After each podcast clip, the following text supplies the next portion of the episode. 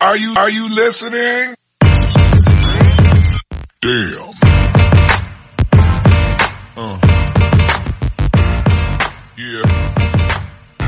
¿Qué pasa, boles? Bienvenidos a Massive NBA Show, tu podcast de opinión de la mejor liga de baloncesto del mundo con mis hombres miembros. Alejandro de Tourist. Buenos días a todos. Estamos aquí de vuelta y va a ser un mes intenso mano a mano, ¿eh? Tenemos también con nosotros a Julián, el asesino de los cables. ¿Qué pasa, gentuza? ¿Cómo estamos? Bien, chavales, os voy a decir una cosa. Esa introducción de Alex no me ha gustado una mierda, así que te la voy a repetir yo así. Julián Big Papa, ¿cómo estás, Dani? Es que habría que poner en contexto el porqué de esa faltada de Alex. Sí. Cuéntanoslo un poquito, Julián, ¿cómo lo llevas? Este verano te veo un poco espeso, ¿no? No, mira, vivo un pueblo con una humedad criminal, muchísimo calor, y a mí la humedad y el calor me aplatanan. Entonces, estoy un poco apagosteado, pero bueno. Todo bien, nada que no cambie con una charleta nuestra de lo que está pasando en la NBA, en Orlando, en Disney World y esas cosas. Hashtag pavosteado.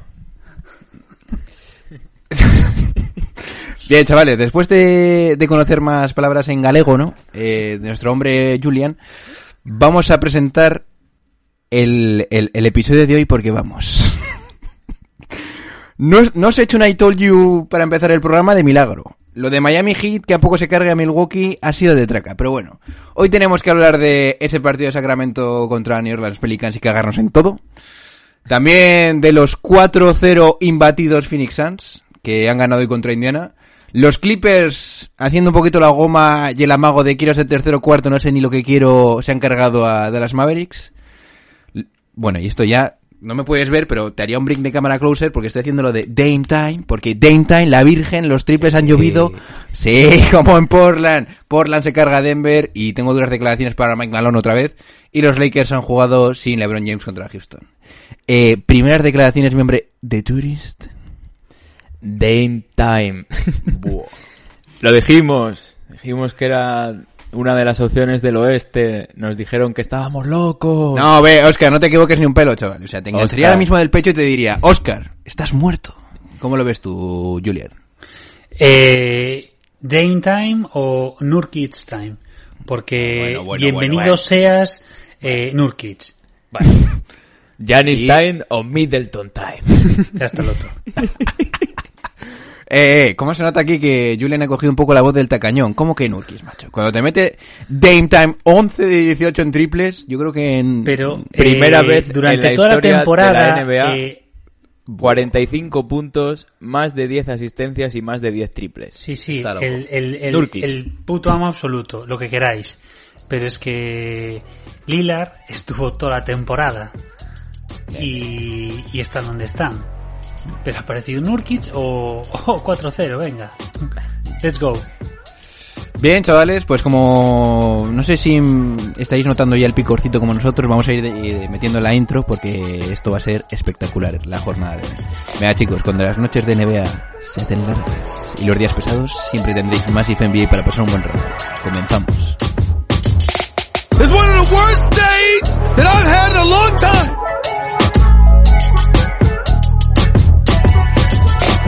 What are the Knicks have?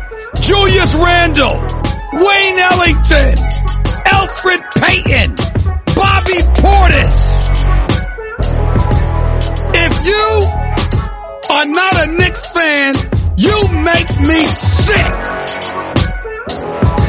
It never ever goes our way. I mean, damn it.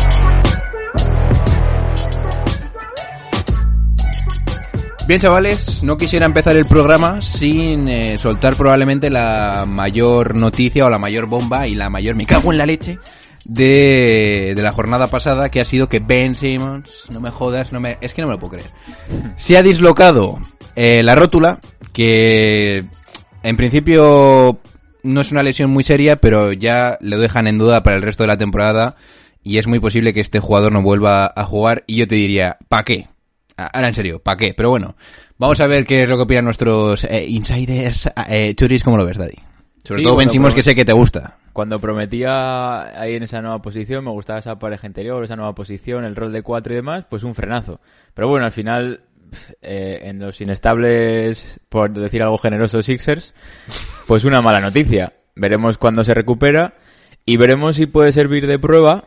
Mucho se ha hablado de que el futuro de Sixers será o con Ben Simmons o con Joel Embiid.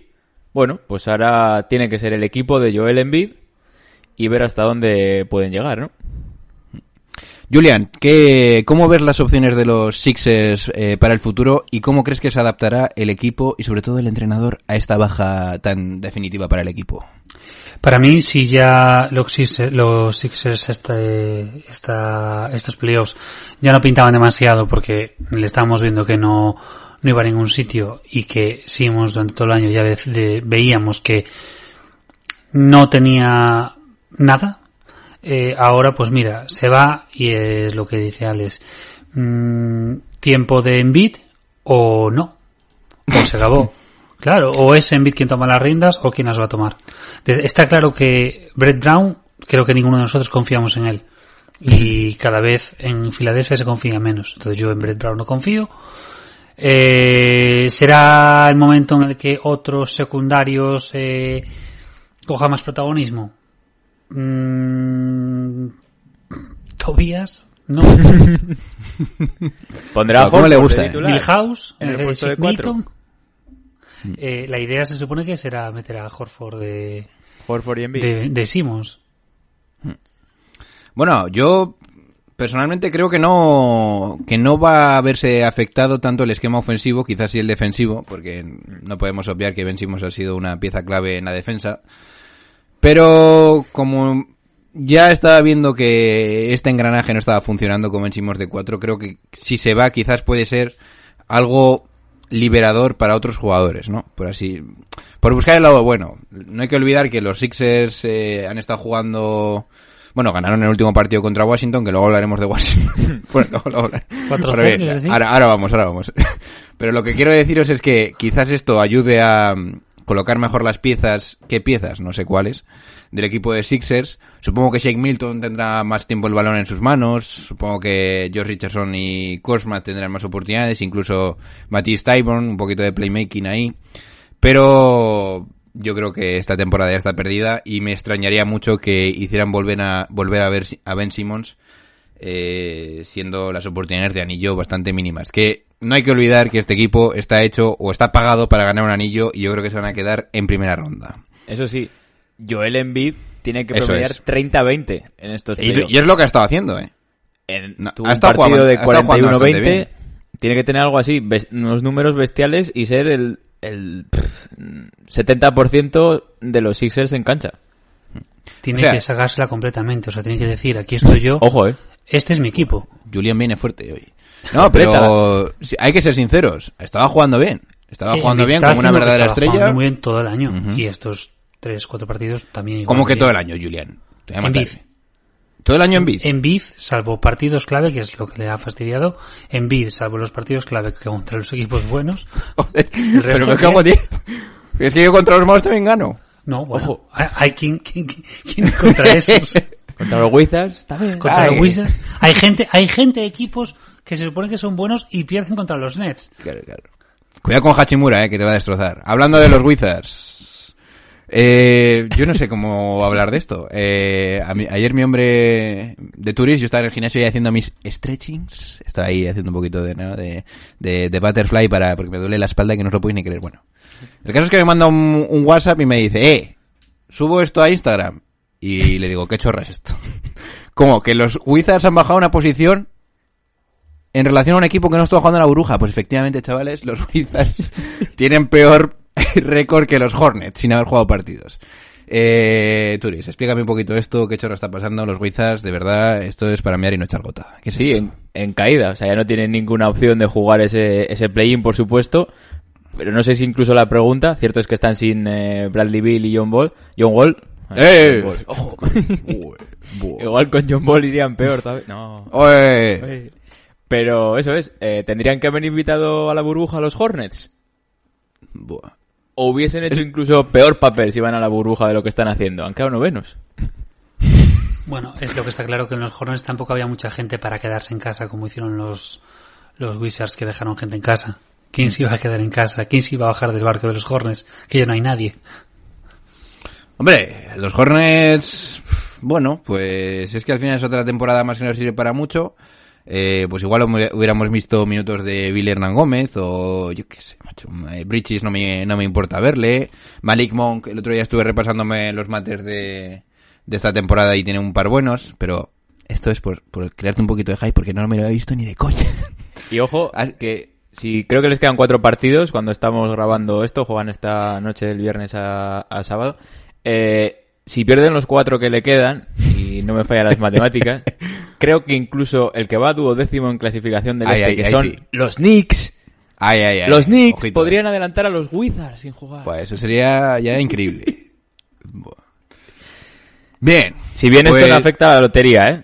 Sí, eso está claro. Ya avisaron que cualquier cosa que pase, los porcentajes de victorias y derrotas no se moverían. Eso es. Antes de entrar en la burbuja, eso es lo que hay, eso es lo que te quedas para la lotería. Eso lo saben en los Wizards, ¿no? Lo saben. Lo que también pero saben es también, que... Tampoco mandaron a... También dejaron a la gente en casa. Por eso, pues, no se forzó para que Bill no fuera, entre otros. Yo te voy a decir una cosa. Igual estuvo hasta bien pensado no poner ninguna traba a Bradley Beal. Oye, ¿te quieres quedar en casa? Sin problema. ¿Por qué? Porque le hubieran comido la cabeza bastantes personas en esa burbuja. A Bradley Beal, oye, ¿qué estás haciendo aquí jugando con estos...?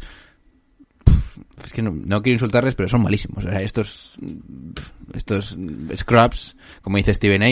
Y vas a quedarte aquí a jugar, pudiendo jugar conmigo y un tal Kyrie Irving. Eso te iba a decir. Igual se la están comiendo fuera Kyrie Durant, ¿no? No creo. Sobre todo con la realidad que tienen en Estados Unidos ahora, viajar y todo eso debe ser bastante complicado. Pero bueno. Por Zoom. Who knows? Zoom está abierto. Okay. Qué pena. Y lo dejo. Qué pena estos Wizards. Qué pena como equipo con Bill y con Wall, Jobá, que sean una auténtica escoria. ¿Sabes cómo le llaman en The Ringer a los Wizards?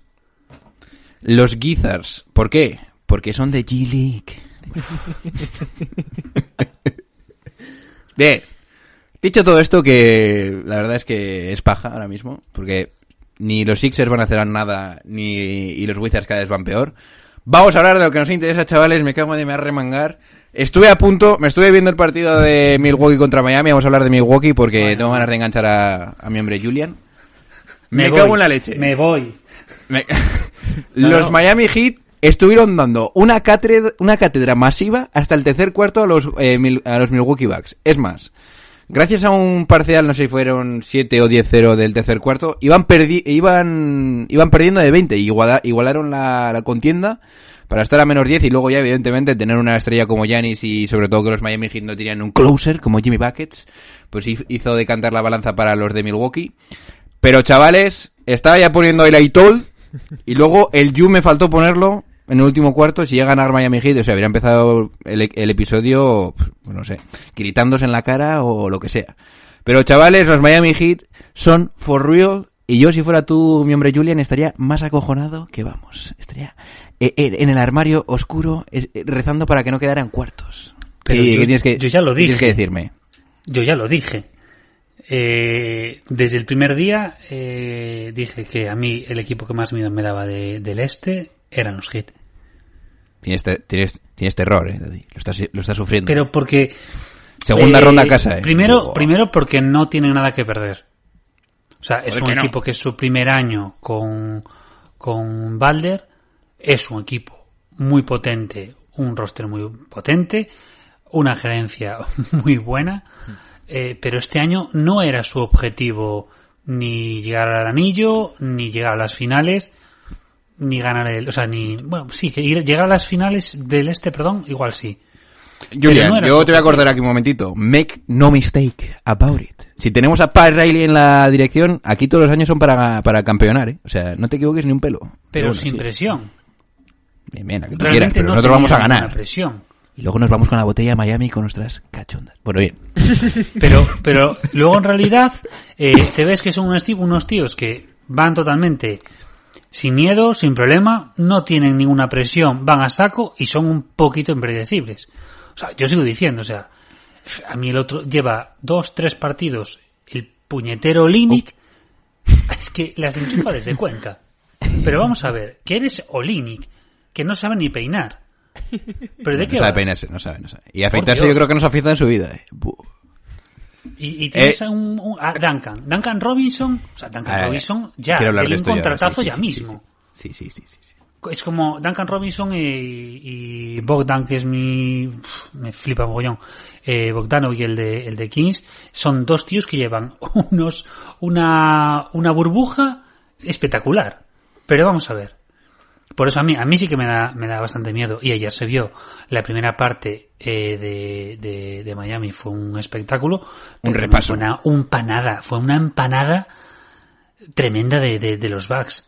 Luego es que el último cuarto los Heat metieron 18 puntos. O sea, casi... No, los doblaron. ¿Y 18-38. Que con Jimmy Buckets no les hubiese cogido el pecho a todo, decir, ¿qué estamos haciendo en esta segunda parte? Y lo comentamos en el grupo ayer. Y una reacción. Claro. Falta el tío este que te diga, en el último cuarto no pasa esto. Fue un 20-0 en los últimos 4 minutos. Y un tal Dragic que también te asegura unos puntitos, ¿eh?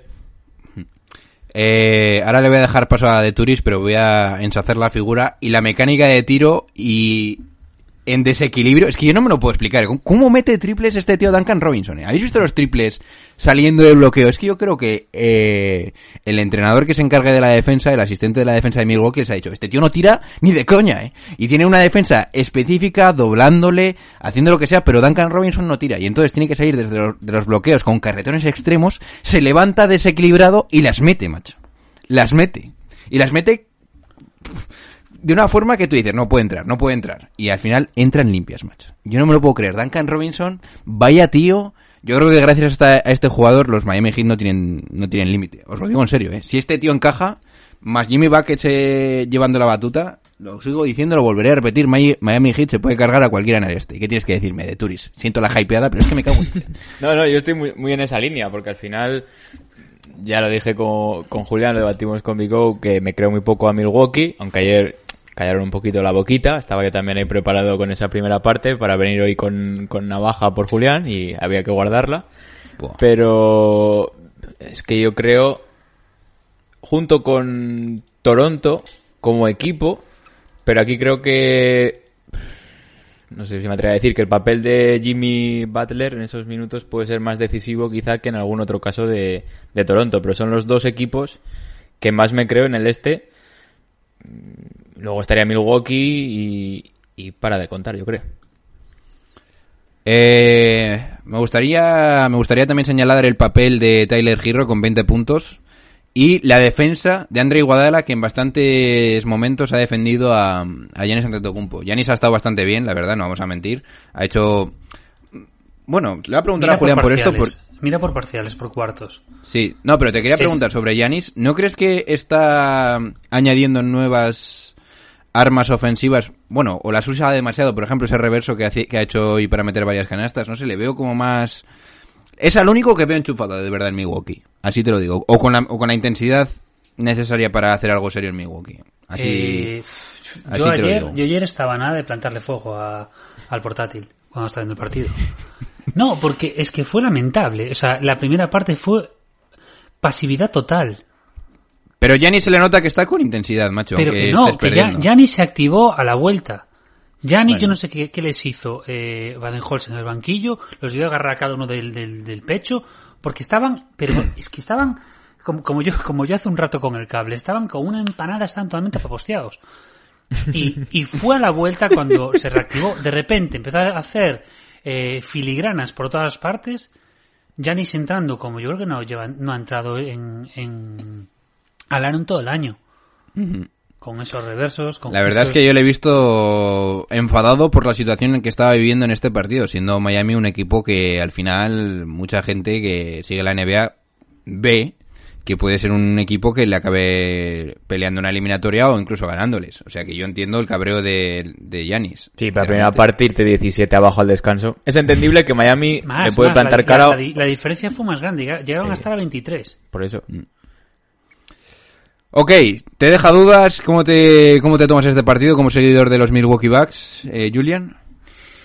Es que me deja, pues, agridulce. La primera parte me deja totalmente frío y con ciertas partes de mi cuerpo de pajarita. ¿Cómo? Nice. Me deja un poquito acongojado y me da un poquito de miedo porque demostraron que no tenían actitud. Que no tenían actitud los jugadores. Que no entraba nada. Los tiradores de verdad que tienen esa posibilidad, los veteranos que hablábamos el otro día, Ilyasova, Korver, Hill, totalmente negados. De hecho, salieron un rato y no volvieron a entrar. No volvieron a salir al campo.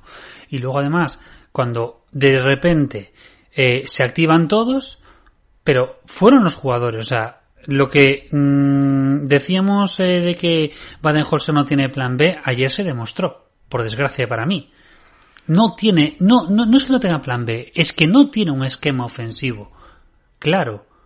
Es entrar y ya está.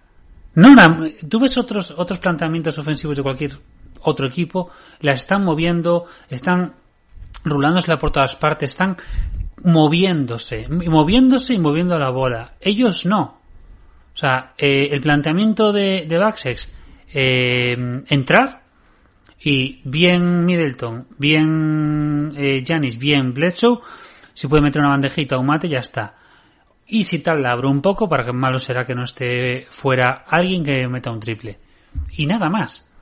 De momento, ojo, a lo mejor llegan playoffs, llegan a rondas importantes y nos sorprenden. A mí, desde luego, ayer no me demostraron nada. Y en la segunda parte, cuando remontaron, se enchufaron como, yo creo como no lo han hecho en toda la temporada en los últimos 2 años... Se enchufaron los jugadores. Se dijeron, oye, mira, chavales, esto hay que ganarlo, no podemos perder, ya hemos palmado el otro día, si hoy ganamos ya nos tomamos 4 partidos de descanso, pero jugaron en plan, ala, somos buenos, vamos a jugar. Y ya está. Pero es que la primera parte es una vergüenza. Es lamentable. Sí. No sé, para mí, ojalá me equivoque, pero... me va a fastidiar mogollón tener que daros la razón. Ya lo veremos, pero... Yo os voy a decir una información que me ha sorprendido bastante, que va un poco por los tiros que está diciendo Julián.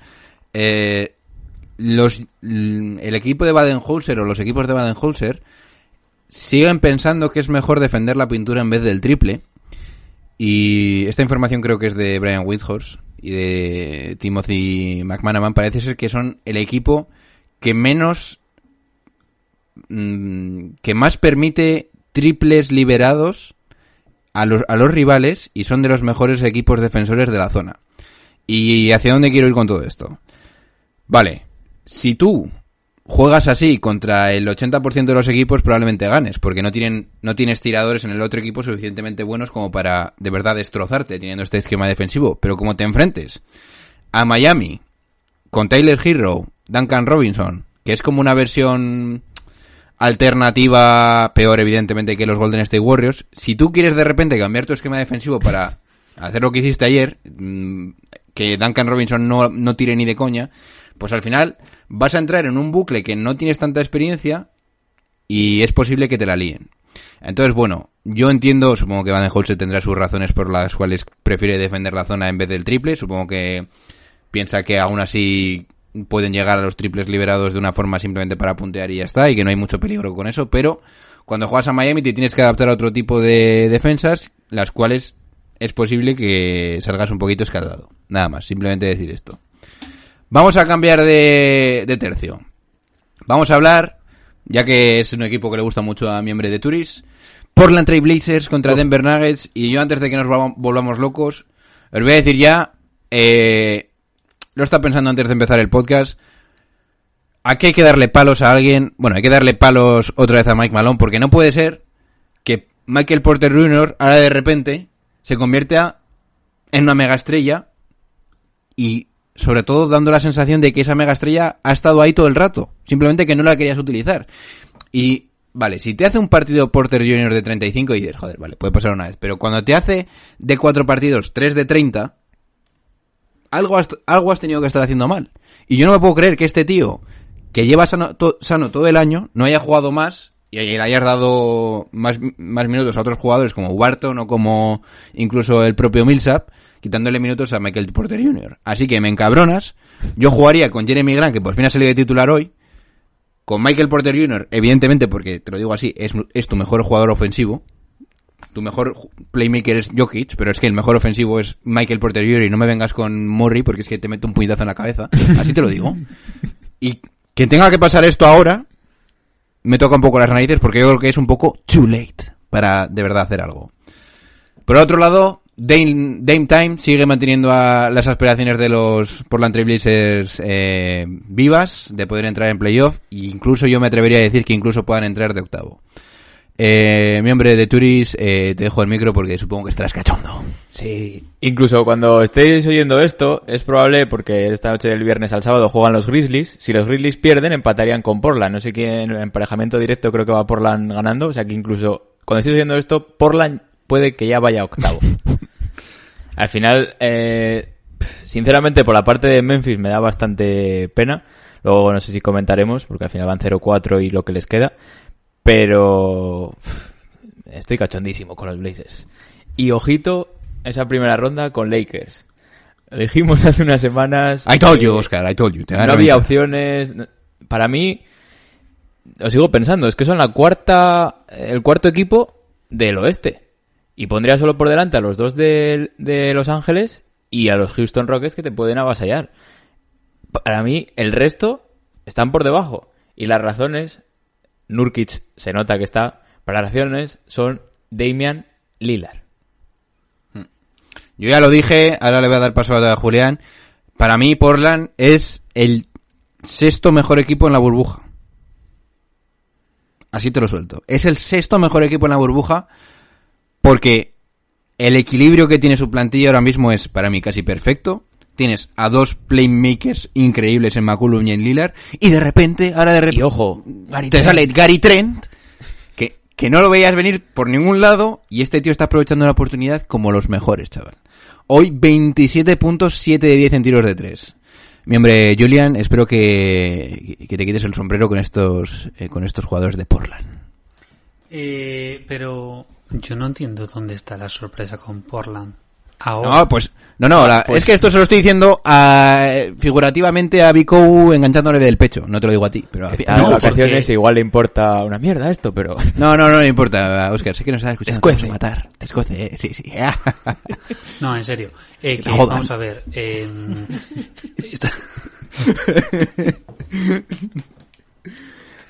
Va. Que luego decimos que nos ponemos... No, es que estoy intentando no hacer un episodio... Sí, estoy intentando no hacer un episodio muy como el de la calle Laurel, pero veo que se nos puede ir de las manos por intentar darle un poquito más de variedad, ¿no? No, digo que... céntrate. Eso, que estos Blazers son los Blazers que el año pasado llegaron a la final del oeste. Bien. Es decir, ya sabíamos qué pasa, que hemos estado toda la temporada sin Nurkic. Pero es ese Lillard metiéndolas desde su casa, McCollum ayudándole, haciendo lo mismo. Nurkic es una bestia barda. Dentro es que no hay quien le tosa. Es que no es ayer, es en todos.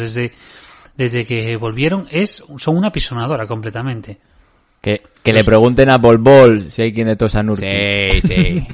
A ver, yo tampoco diría pisonadora, pero yo les veo bien. Les veo bastante bien. No creo que les dé para ganar a Lakers, pero... No, pero porque han caído mal. Porque tuvieron una temporada mala, pero es lo que decís, es el tercero o el cuarto.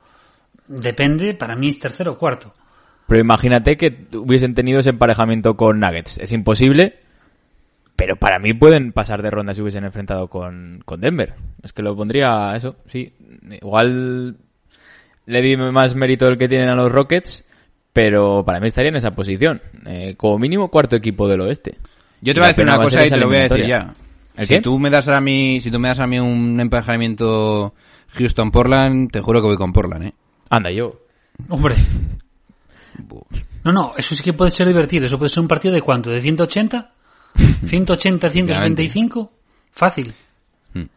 Que estaba viendo por ahí mientras hablábamos de las highlights, hay unos tiros de Lillard, macho. De logo Lillard, que sí. Es algo que ha estado fallando, hay que decirlo también, durante los anteriores partidos. Le he visto tirar algunos tiros un poquito forzados, no muy necesarios. Pero si empiezan a caer estos...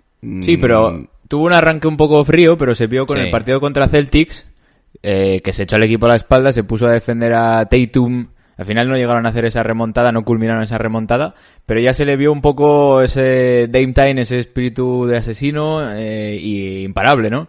Entonces sí que igual se reclamaba eso, igual ha costado más la puesta a punto, no sabemos, pero yo creo que está y no me sorprendería que los números de ayer sean casi la media que tengan lo que queda de los 4 partidos y los playoffs, ¿eh? Sí, sí, y tú estarás diciendo, a ver, no so fast, de Turis, no. So far, no. Este tío podía haber sido MVP de la temporada, fuera bromas, si llega a haber estado Nurkic. Y también te voy a decir una cosa. El hecho de que esté Nurkic le quita minutos a Hassan Whiteside, que es malísimo. Y lo llevo diciendo años y años. Y esto de verdad es una mejora por sustracción. O sea, no, este tío, a ver, que sí que está un poco más controlado, que sí que, yo que sé, está un poco más calmado, tiene un poquito más de idea de juego, sobre todo con tiradores en las esquinas, que hay que soltar el balón, pero no te equivoques. Make no mistake. Este tío es malísimo y en cualquier equipo en el que juegue más de 20 puntos, 20 minutos, no creo que pueda hacer nada. Así que veo que han ganado a 2 jugadores, a Nurkic y a los 9 minutos de Hassan Whiteside. Y también el papel de Zach Collins, ¿no? Sí, Zach Collins, de verdad, es un jugador que me vale en cualquier equipo. Ah, y te voy a decir esto porque lo estuve escuchando ayer también, sobre todo a De Tourist, te lo quiero comentar. Parece ser no, te lo voy a preguntar de otra forma. ¿Cómo estás viendo a Carmelo Anthony? Eso iba a comentar, Portland? Que al final ese paso adelante, pues la vuelta de Nurkic y Collins y el paso adelante de Trent, yo a Carmelo, y sobre todo en la NBA actual, lo veo mejor de 4. Entonces creo que va a tener que buscarse ese hueco en el equipo. Creo que los 3 exteriores, por así llamarlo, está claro quiénes son, contando esa eclosión que está teniendo Trent. Y Carmelo, bueno, pues tendrá que aprovechar esos minutos, esos en el tercer cuarto, en el segundo, esos minutos un poco, me atrevo a decir casi a la segunda unidad, y sacar ese rédito. Y ya vimos en algún partido que te puede meter esos triples en minutos finales el día que esté inspirado o esté en modo Carmelo en la selección de Estados Unidos, pues aprovecharlo, ¿no? Ya, pero te lo quiero decir porque no hay que obviar que los porcentajes de Carmelo de tiro han sido malos. Hoy ha hecho, por ejemplo, otra vez un 2 de 8. No te quiero decir que no sea una arma interesante, sobre todo para el último cuarto, pero siento decirlo, creo que... Y creo que ya lo está viendo el entrenador, que es mejor jugar sin Carmelo la mayoría del tiempo. Sí, y si juega, que sea de 4. Están jugando mejor porque al final empezó un poco los amistosos intentando suplir la baja de Trevor Ariza. Y obviamente Carmelo nunca se ha caracterizado por su defensa, entonces no te iba a hacer ese papel. Le ponía un poquito de ganas, parecía que sí, pero para mí tiene que ser 4. Y tiene que ser el 4 suplente. Tienes que jugar con Nurkic y Collins y luego los 3 de fuera, Lillard, McCollum y Trent. Me sorprende que me digas esto, pero me parece que sería lo más lógico. Por a ver, creo que hay que ser minutos inteligentes. Porque al final... sí, yo creo que Carmelo Anthony gana un anillo, pero va a ser complicado. Entonces... que sea inteligente los minutos que tiene en la pista. ¿Que tiene unos porcentajes malos? Bueno, pues igual en el siguiente partido te mete 3 triples en el último minuto y te resuelve el partido. Vamos a intentar ver cuando llegue ese partido y aprovecharlo. Ok. Pero también si los repartiesen, no es mala opción. En vez de cargar a Collins o a Carmelo, los tienes repartidos y te van a dar muchísimo juego ambos. Y los, por supuesto, yo Carmelo lo veo a tope tal y como está jugando de 4 sobre todo, y le va a dar mucho más. Pero ¿por qué está jugando tan...? No es que haya resucitado porque sí, ha vuelto porque tiene alrededor un núcleo muy bueno. O sea, la parte exterior ya se la hacen McCollum y Lillard y Trent, que me está flipando también Gary Trent, y luego el interior ya lo tiene cubierto por Nurkic, y él entonces es echando una mano. Entonces la verdad que le libera de grandes responsabilidades y parece que eso está ayudando a que funcione bien. Sí, yo he visto entrevistas, porque se ha comentado mucho en los días que estuvieron en la burbuja antes de entrenar, de jugar y demás. Estuvo un año en blanco, entonces al final él, o por lo menos no lo expresa, ese rencor, sobre todo a Houston, no haber cortado y ese no haber recibido ningún contrato, y dijo incluso que estaba mentalizado para la retirada, que ya lo tenía prácticamente asumido. Entonces yo creo que esta última oportunidad que le brinda, no sabemos de cuánto tiempo, si prolongará, pues tiene que aprovecharla. Y creo que igual verse ese año en casa y ver los partidos por la tele, igual ha abierto la mente un poco, y eso, ser menos egoísta, que se le ha criticado mucho por eso, o querer ser el protagonista y tener esos minutos, y tener unos minutos más inteligentes que comentaba antes. Hombre, yo sinceramente pienso que Carmelo Anthony, con lo que ha demostrado este año, al menos 2 años más le quedan. No te voy a decir que siga bajando su rol y sí, tenga que, pero yo creo que ha demostrado que puede jugar, sí. Ok, pues vamos a hacer aquí una pausita y vamos a hablar de los últimos partidos y de una forma un poquito más rápida, y luego nos vemos un poquito las probabilidades que tienen ciertos equipos de entrar del oeste, porque en el este ya está el pescado vendido, en el playoff. Así que dentro intro. Are you kidding me? His very first move as the executive was to sign Lamar Odom, who was on crack. Take that for data. Bien, chavales, pues quiero tocar un poquito por encima, porque tampoco lo quiero tocar mucho más, porque estoy hasta las narices ya. Los Pelicans hoy se han pegado un disparo al pie o a la chorra, porque es que esto no es normal. Han perdido contra los Sacramento Kings de un Bojan Bogdanovic con 35 puntos, 19 redimiéndose en el primer un poquito. Cuarto. Uh-huh. Redimiéndose de esos partidos. El anterior partido fue lamentable y no sé si hizo un 1 de 14 o algo así. Y pues prácticamente los New Orleans Pelicans se piran a casa. No quiero volver a verles. No sé si no quiero verles más a ellos o al staff técnico o lo que sea, pero lo de Zion Williamson ya es en plan de traca. 24 puntos en menos minutos, no sé si han sido 22 o 23. El equipo no defiende una mierda, porque es que era así. Hoy les han hecho un traje por todos lados los Sacramento Kings, jugadores, pues yo que sé, como De'Aaron Fox, es normal que digo, no sé, que juegue bien, pero que te haga 30-10, 30 puntos, 10 asistencias, más 16, Bogdanovic 35 puntos, te ha metido puntos hasta Bjelica, que le pesa más la tripa y el pelo que cualquier otra cosa, Harrison Barnes 22 puntos también, Bjelica parece todo menos un jugador de baloncesto. Sí, sí. Y lo que tú digas, pero chavales, yo entiendo que no tengas que poner a Zion Williamson, entiendo que lo estés le tengas tu propio plan de juego, que vaya a tener que jugar estos minutos, entiendo la crítica que te hicieron al principio, pero lo que no puede ser es que Derrick Favors no baje de defender, lo que no puede ser es que JJ Redick, siendo claramente el mejor tirador del equipo, solo juegue 22 minutos, y lo que no puede ser, y lo siento mucho, primo Lonzo Ball, es que estés jugando así de mal. Que me da igual menos 17 hoy. 11 asistencias, lo que tú quieras, pero ha sido lamentable la defensa y es algo por lo que te caracterizas. Así que bueno, yo creo que podemos ir despidiéndonos de los Pelicans, a no ser que pase... Bueno, yo que sé, igual juegan el play-in, pero no creo que entren ni de coña. O sea, les coge Portland y les destruye. Y lo veo muy improbable que entren en el play-in ahora mismo. Por parte de los Kings, la verdad es que pues siguen con oportunidades y sobre todo, aunque las estadísticas o los partidos ganados no digan eso, tienen bastante, están con otro ritmo, con otro vibe, como nos gusta en América, y con Phoenix y Portland son los tres equipos que veo yo más entonados a la hora de entrar, sí, con Phoenix, para entrar a la hora de jugar por el play-in. ¿Cómo lo habéis visto, Turis? Sí, no quiero alargarme mucho más porque quería hablar a Adam Silver. Lo sentimos, Adam Silver. No va a haber un Zion LeBron. Y veremos cuánto tiempo está LeBron en Pelican. O sea, Zion en Pelican. Buah, ¿te atreves a decir eso? Buah, os invito a ver la cara que tiene Zion en el banquillo. Es que... Y al principio pensaba, Zion no va a durar mucho en Pelican. Quiero pensar... ¿en qué día van a despedir al entrenador? Puede ser. No creo que sea una cuestión de entrenador, ¿eh? Creo que habrá una... Pues, o se cargará el staff médico, o se cargará... Ha dicho, esto es así y fuera. No me parece convencerle mucho esa decisión. No, ni a él ni a nadie. ¿Qué tienes que decirme, Julián? Pues, primero que espero que ya hayas mandado un mensaje a nuestro amigo Nino de cuando tuviste qué cabrón, tu visita a la guarida. Mamá.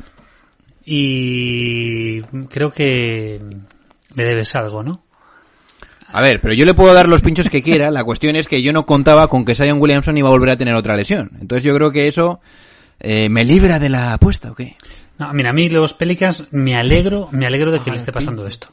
¿En serio? Porque a los Pelicans y a toda la prensa que les encanta el Baby Shaq, poniendo a Zion por las nubes. Mira, ese chaval es un animal, es buenísimo, pero necesita unas condiciones físicas, tiene que cambiar o su forma física o su forma de jugar o lo que sea.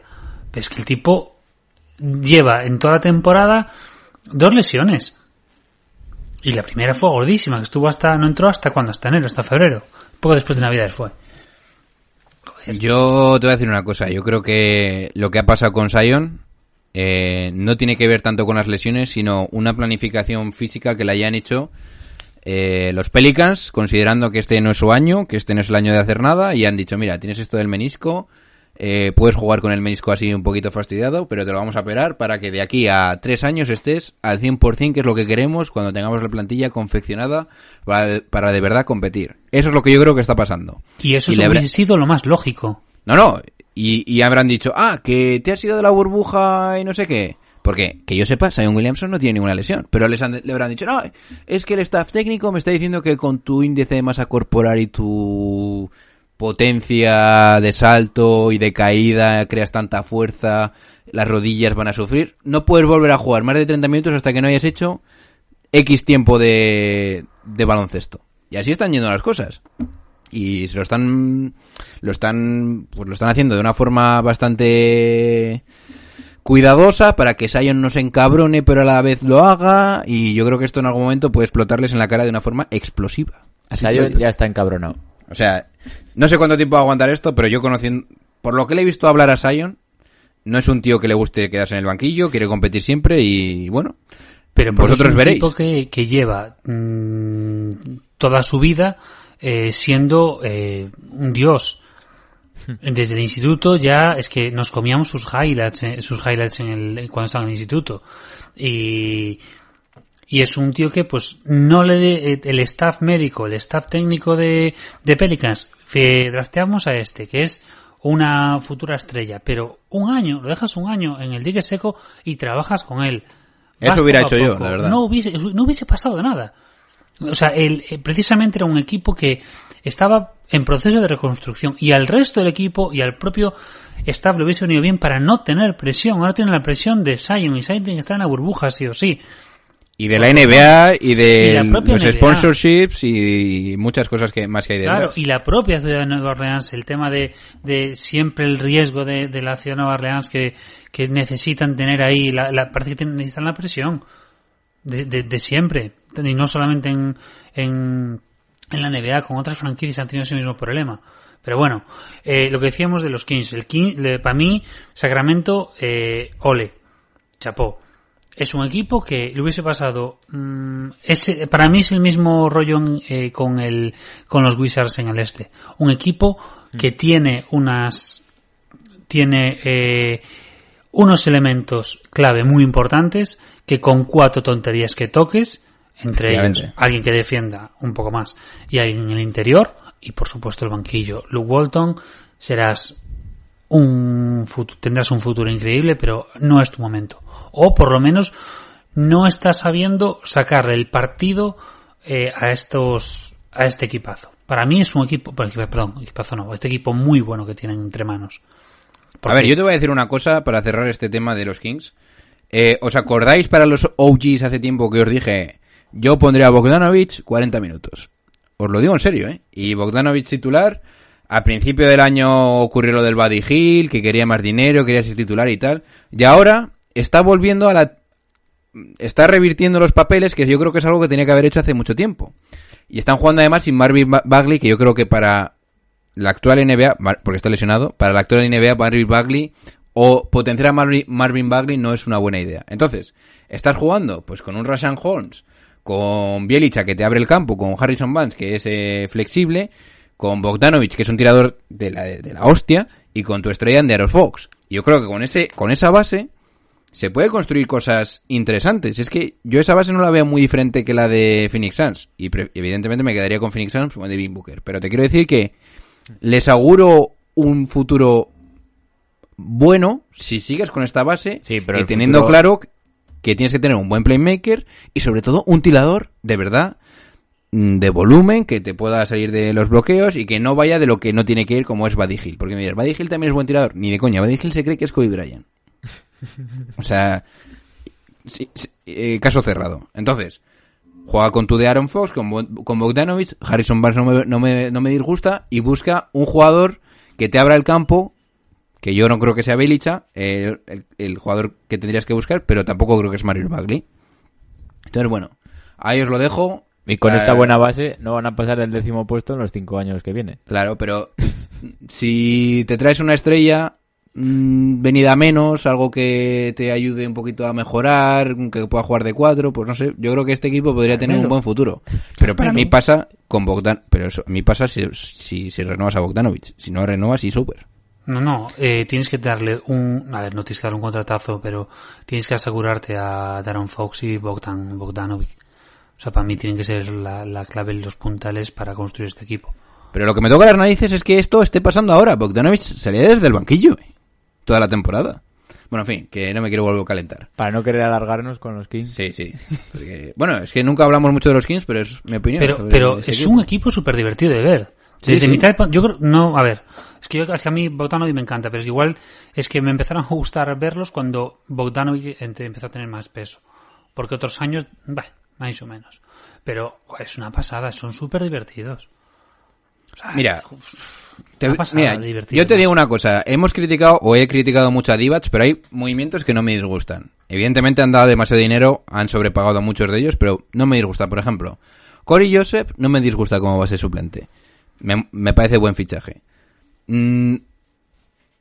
Rashan Holmes me parece un jugador bastante infravalorado, que estaba en Filadelfia, que creo que llegó en la etapa de Process, de este hombre, ahí, ¿cómo se llamaba este tío, el dirigente que echaron? Buah, como Manuel me va a matar, luego te lo digo. ¿Cómo se llama el que creó el Trust de Process? Buah. Me digáis que no os acordáis vosotros, me cago en Dios. Es que no puedo seguir este Trust de Process. Bueno, salió de esta camada de jugadores que empezaron a draftear. Yo personalmente creo que es un jugador bastante aprovechable, sobre todo para esta actual NBA.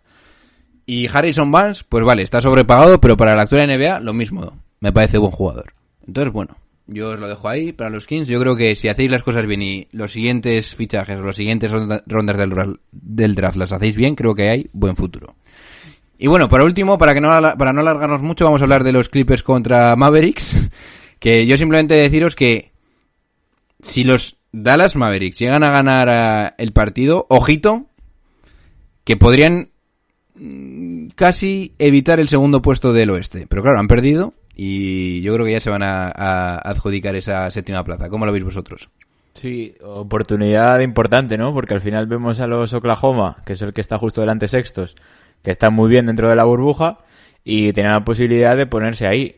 Al final va a ser muy clave esa posición 6º-7º, porque de enfrentarte a los Clippers a enfrentarte a los Nuggets va a ser bastante el regalo, ¿no? Al final creo que 1º, 2º y 4º actualmente, que son los Rockets, sería extraño que no pasen de primera ronda.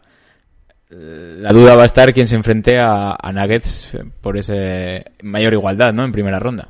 Sam Hinkie. Tras de Process. Ok, seguimos. ¿Cómo lo ves tú, Julián? Yo creo que los Dallas Mavericks han salido a cara de perro a intentar ganar ese partido porque la verdad se jugaban bastante. Yo creo que si llegan a ganar ese partido, jugar contra Nuggets es sería un playoff bastante ganable, o con tus posibilidades, la verdad. Yo creo que ahora mismo Dallas está por encima de Denver, si se quiere cruzar. Para mí sí. Bueno, defienden una mierda, ¿eh? Yo le veo más cosillas a Dallas que a Denver. Denver me gusta más durante la regular season, ahora en esta... Claro, pero también Denver, el equipo que tiene. Es que están también bastante en cuadro. Claro, tienen que jugar con tres pivots prácticamente todos los minutos. No, yo creo que ganaría Nuggets, ¿eh? Ahora hablando en serio. Pero no, a ver... no sería un... A 7 partidos, a saber, pero que decimos, a Dallas si cae en primera ronda, si gana un partido en playoffs, no pasa absolutamente nada. Pero, hombre, tienen más mimbres, y lo que decíamos de los Heat, de Miami, van sin miedo totalmente. No tienen presión, así que... Venga, si tenemos un Clippers Maps en primera ronda, 4-0 o 4-1. Es que yo sinceramente creo que si hoy gana Dallas... y queda sexto, aumentarían sus posibilidades de ganar la primera ronda, pues no sé, un 30%. Bueno, contra Clippers 4-0, 4-1, pues quedan 4-2 o 4-3. Claro. Contra Clippers, ¿cuánto porcentaje le das de ganar la eliminatoria? Para mí eso, 4-0 o 4-1. Ni un 5% de... No ganan dos partidos Dallas a Clippers. Claro. Totalmente de acuerdo. Este era el partido de Dallas. Contra Denver sí que pueden... No ganar, a lo mejor no ganar la serie, no lo tengo tan claro. Pero un 4-3. Perder 4-3, sí. Y ojo que Nuggets está una victoria de Clippers. Parece difícil, pero que no se descuiden los de Los Ángeles. Y al final acabe habiendo ese emparejamiento Nuggets Mavs segundo contra séptimo. Vamos a ver un poquito la clasificación y luego hablamos de las posibilidades del play-in. Yo lo que está viendo con la clasificación, cuéntalo si quieres, y luego fijaos en lo que puede las rondas que puede tener los Lakers. Son complicadas, la verdad. Ostras. A ver, si tú fueras Nuggets, os lo pregunto a vosotros y a vosotros amigos suscriptores, ¿contra quién prefieres jugarte las castañas? ¿Contra Dallas o contra Oklahoma? Porque es básicamente... Bueno, puede cambiar incluso... A ver, si es Utah, evidentemente yo creo que elegimos todos a Utah, pero entre Oklahoma y Dallas sí que sería lo lógico que ocurriera uno de estos dos equipos. ¿Contra quién prefieres? Es que ver ahora mismo a Chris Paul contra los Big Ball de Nuggets puede hacer un destrozo, ¿eh? Vosotros diréis. Yo estoy pensándolo aún. Julián, ¿tú cómo lo ves? Oklahoma-Denver, Oklahoma. ¿En serio? Uf. A ver, sí, es un equipo serio, sólido y tal, pero... Pero Denver yo creo que tiene calidad suficiente para ganar ese... Pero es que van a acabar quemadísimos. Denver va a ir en bajón porque van a acabar fundidos. No sé. ¿Cuándo vuelve Murray? ¿Va a volver Murray? Yo creo que sí. A ver, yo espero que hagan la típica de jugar Murray de base y 4 jugadores de más de 2 metros en el resto de la alineación, ¿eh? Y yo creo que eso, al final, va a ser complicado pararlo. No te voy a decir que va a ser demoledor, pero complicado pararlo para un equipo como Oklahoma sí que lo veo. Pero bueno, yo personalmente, si fuera Denver, intentaría jugar contra Dallas. Sí, porque parece un equipo menos serio. Igual con...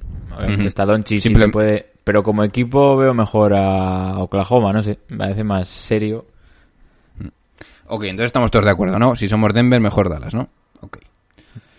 Vale, pues por último vamos a hablar de las posibilidades del play-in. Vamos a tocarlo un poquito por encima porque se nos está yendo de las manos el tiempo hoy. Sí. En The Ringer, nuestro amigo Zach Lowe, creo. No, Zach Cram. Sí, evidentemente, pero Zach Lowe. El otro Zach. Es el propio podcast. Sí.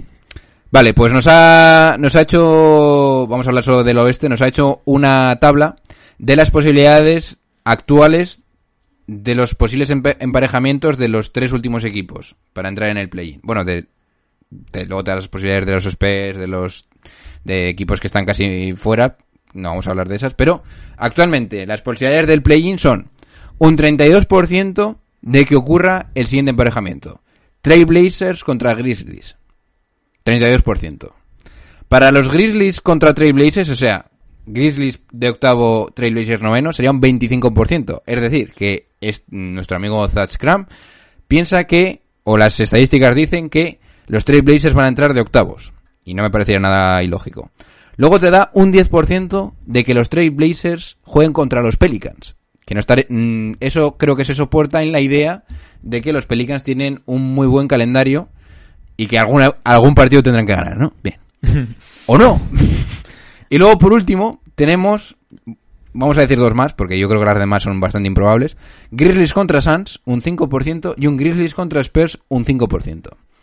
Entonces, en resumidas cuentas, lo más probable es que esté Trail Blazers, porque están en las tres primeras posibilidades de entrar en el play-in. Y luego tenemos Grizzlies y Grizzlies, que sería dos tercios de lo que queda de posibilidades. Uh-huh. Y Pelicans, con un 10%. ¿Cómo lo veis vosotros? Yo creo que Trail Blazers ahora mismo las estadísticas te están diciendo que van a entrar en el torneo de play-in y se van a jugar el pan los Grizzlies y los Pelicans. Para mí, lo siento amigo Zach, no entiendo tanto de estadísticas. Para mí, 60% Portland Trail Blazers son octavos. Uh-huh. Es lo que te está diciendo, sí. No, dicen 30... Bueno, con los Grizzlies, habrá que sumar... No, pero te dice que es un 32% que Trailblazers y Grizzlies entren como octavo. Sí, no, pero yo digo noveno. La posición octava de Portland. Si sumamos en lo que dice él, sería un 41, que Portland va a ser octavo, sumando con los otros emparejamientos. Yo digo que creo que va a ser más. Para mí, claro, Portland va a ser octavo. Y no me creo tanto que Memphis sea el noveno. Y sinceramente me da un poco de pena porque creo que merecen por lo menos, no tanto por lo visto hasta ahora, pero por el año que han hecho, merecerían por lo menos jugar ese torneo de play-in. Algo que parecía que dábamos por hecho y un poco era ver quién se jugaba esa novena plaza. Y con esa racha que llevan de 4-0, que pueden ser 5, cuando estéis oyendo esto, me da un poco de pena. Y mi apuesta sería Portland octavo, Phoenix noveno. Tienen que ganar, están a 2 partidos de diferencia. Pero es que veo a los Grizzlies que pueden perder los 4 que les quedan y creo que Phoenix puede ganar 2 o 3 de los 4 que le quedan fácil. ¿Tú, Julián, cómo sería tu apuesta? Hombre, el calendario que tenía y que tiene, Memphis ya era de morir y se está viendo. Bueno, al final no tiran para adelante. Para mí también, por desgracia, se quedaría Memphis fuera. Pero yo creo que podría llegar al play-in. O sea, Portland octavo, Memphis noveno. Yo lo de Suns no lo veo tanto. Ojo, Portland tiene que jugar contra Clippers, con Filadelfia. A ver cómo viene Filadelfia. Y contra Eso es partido Dallas. Ganado. Uh-huh. Contra Filadelfia da lo ganado. Sí, tal y como viene ahora Filadelfia, chao. Memphis es que tiene contra Oklahoma, tiene Toronto, tiene Boston y tiene Milwaukee. Milwaukee van de pachanga. Boston igual ya tiene todo asegurado y les da un poco igual. Puede ganar el de Oklahoma. A ver, yo creo que Grizzlies al final ganará el último partido porque es contra el mentor del entrenador de los Lakers, de los Memphis Grizzlies, que es Budenholzer, que fue el mentor del entrenador de los Jenkins. Entonces yo creo que con ese partido ganado les dará para entrar como novenos y habrá un Trailblazers Grizzlies. Como dice... Es que el calendario de Memphis es durísimo. Sí. Phoenix tiene Miami, Oklahoma, Filadelfia y Dallas. Es el mismo casi que Portland. Sí. Portland octavo, Memphis noveno. Esa es mi opinión. Portland también arrasa en el play-in y chao. Tiene que ganar los dos, ¿no? No, claro. El que si gana el octavo es un partido. O sea que para mí si van Portland y Memphis, vemos solo un partido. Vale. Igual vemos solo un cuarto o una primera parte de partido. Pero Memphis se lo merece. Memphis se merece haber llegado a este momento de la temporada. Se merece el play-in y quedarse ahí. Porque han hecho una temporada que ni Dios contaba con ellos. Y el trabajo de Jenkins, lo decía el otro día, es brutal. Y de todo esto podemos sacar una conclusión clave. LeBron James está cagando los pantalones. Bien. What time is it, LeBron? Es que mirad los cruces, lo que le puede caer a Lakers. En primera, Portland. En segunda, Houston. Y luego Clippers en final de conferencia. O sea, Clippers claramente a las finales de la NBA. Pero dilo no todo. Y después, Julián, después de los Clippers, ¿quién les viene? Miami. No voy a hacer como que no escuché nada, porque fijaos, ojo, qué duda. Portland puede llevar a los Lakers a un 4-2 o incluso un 4-3. Houston va a ser un 4-3 y Clippers va a ser un 4-3. Igual los Clippers van a llegar un poco los Lakers van a llegar fundidísimos a las finales. Pues que los Lakers lleguen a las finales de la NBA contra quien sea del este y pues a lo mejor el este gana. Ni de coña. Es que ni de coña. Si llega yo te voy a decir, una cosa de la NBA, si Lakers llega a las finales de la NBA, Lakers palma, porque van a llegar fundidísimos después de haber jugado 6-7 partidos por ronda. No te equivoques ni un pelo. Yo creo, y ya para acabar, la primera eliminatoria de Lakers va a ser no la más dura, pero la más ajustada, ojito, y la primera ronda de Lakers va a ser más complicada que la final de la NBA. Me gusta. Buah. Te ha explosionado la cabeza, ¿eh? A mí también. Yo también lo pienso. Me gusta. Bien. Sois unos putos haters. Sí. Estoy hypeado al máximo. Hay que creer en el pequeño. Milwaukee es el pequeñín. Es el Pero si Milwaukee pequeño. No va a llegar... Milwaukee no va a pasar ni de segunda ronda, te lo digo ya. Muy bien. Estoy contigo, fuera coñas. En serio. Bueno. Bien, chavales, pues llevamos una hora. Yo creo que es el momento de chapar esto ya. Nos quedan muchos episodios por delante ahora que no está Bicou y pensaba hacer episodios de 40 minutos, pero yo creo que va a ser imposible. Así que hemos dejado algún apunte más de los Kings. Sí, es que yo no sé por qué hemos hablado tanto de los Kings. Bueno, supongo que habrá que dar un poquito... Ahora que están jugando bien, pues habrá que hablar un poquito de ellos. Hombre, algún seguidor habrá de los Kings. Ya los han tenido. Ok, pues dicho todo esto, chavales, algunas últimas declaraciones para el futuro. ¿Cómo lo veis, Turis o Julián? ¿Algo que queráis decir? A pasar buen fin de... Pasar buen fin de... Me cago en... Volveremos... Cuidado, el lunes por la mañana. Sí, tenéis calentitos esos crímenes de la Laurel. Bueno, chaval, ha habido una explosión extrema, Ojo. Yo no me esperaba tanto, gracias por el apoyo. No sé, a ver qué nos viene el criminalista. Me ha dicho de que quiere hablar los primeros minutos y yo creo que todo el mundo lo sabe que vamos a hablar de una pitón. Tenemos invitado. Una pitón de Pippen. Bien. Pues nada, chavales, lo vamos a ir dejando aquí, así que nos vamos despidiendo de ustedes. Se despide ustedes, vuestro hombre, mi hombre de Turis. Bueno, chavales, pasar buen fin de chao. Big Papa Julián el Cables.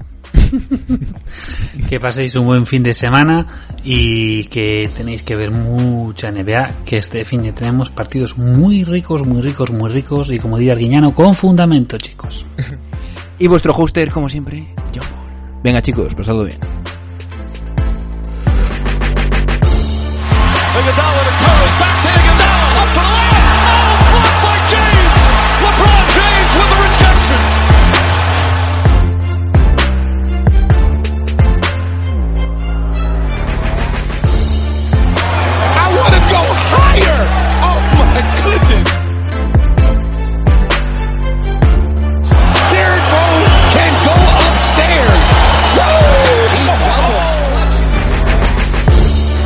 A timeout, decide not to use it. Curry, way downtown, bang, oh what a shot from Curry, the brilliant shooting of Stephen Curry continues.